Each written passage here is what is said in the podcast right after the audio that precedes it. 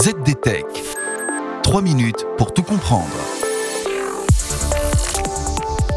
Bonjour à tous et bienvenue dans le ZDTech, le podcast quotidien de la rédaction de ZDNet.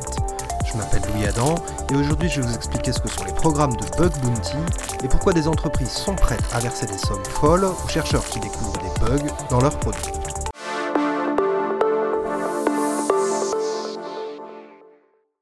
Dans la plupart des cas, pirater une entreprise peut vous causer des ennuis, sauf si vous avez sa bénédiction.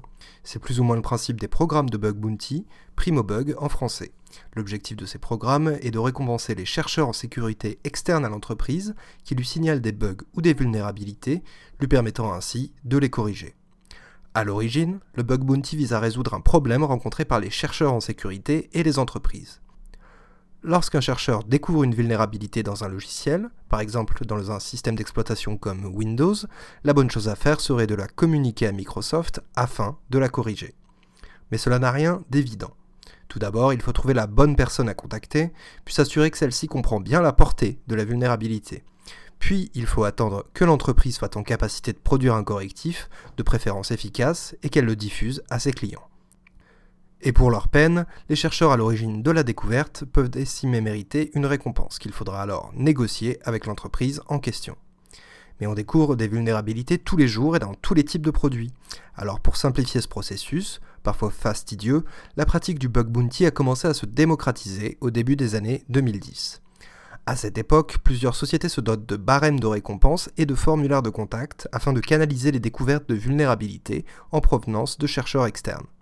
Des sociétés comme HackerOne ou en France YesWeHack se spécialisent sur le sujet et proposent aux entreprises de leur fournir ce type de programme clé en main. Pour les organisations, disposer d'un bug bounty présente des avantages non négligeables.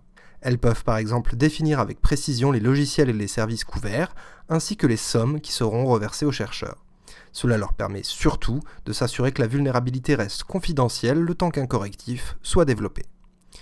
Pour les chercheurs, cela facilite la prise de contact et l'obtention d'une récompense, ce qui leur permet de passer moins de temps sur ces étapes et de se concentrer sur la recherche de vulnérabilité. C'est un premier pas, mais cela n'a rien d'une panacée. Les entreprises peuvent choisir de privilégier certains bugs ou certains produits plutôt que d'autres, ce qui rend les programmes plus ou moins attractifs. Elles peuvent aussi traîner des pieds pour sortir un correctif ou payer un chercheur à un prix minimum. Mais pour ce genre de faille, la concurrence est rude.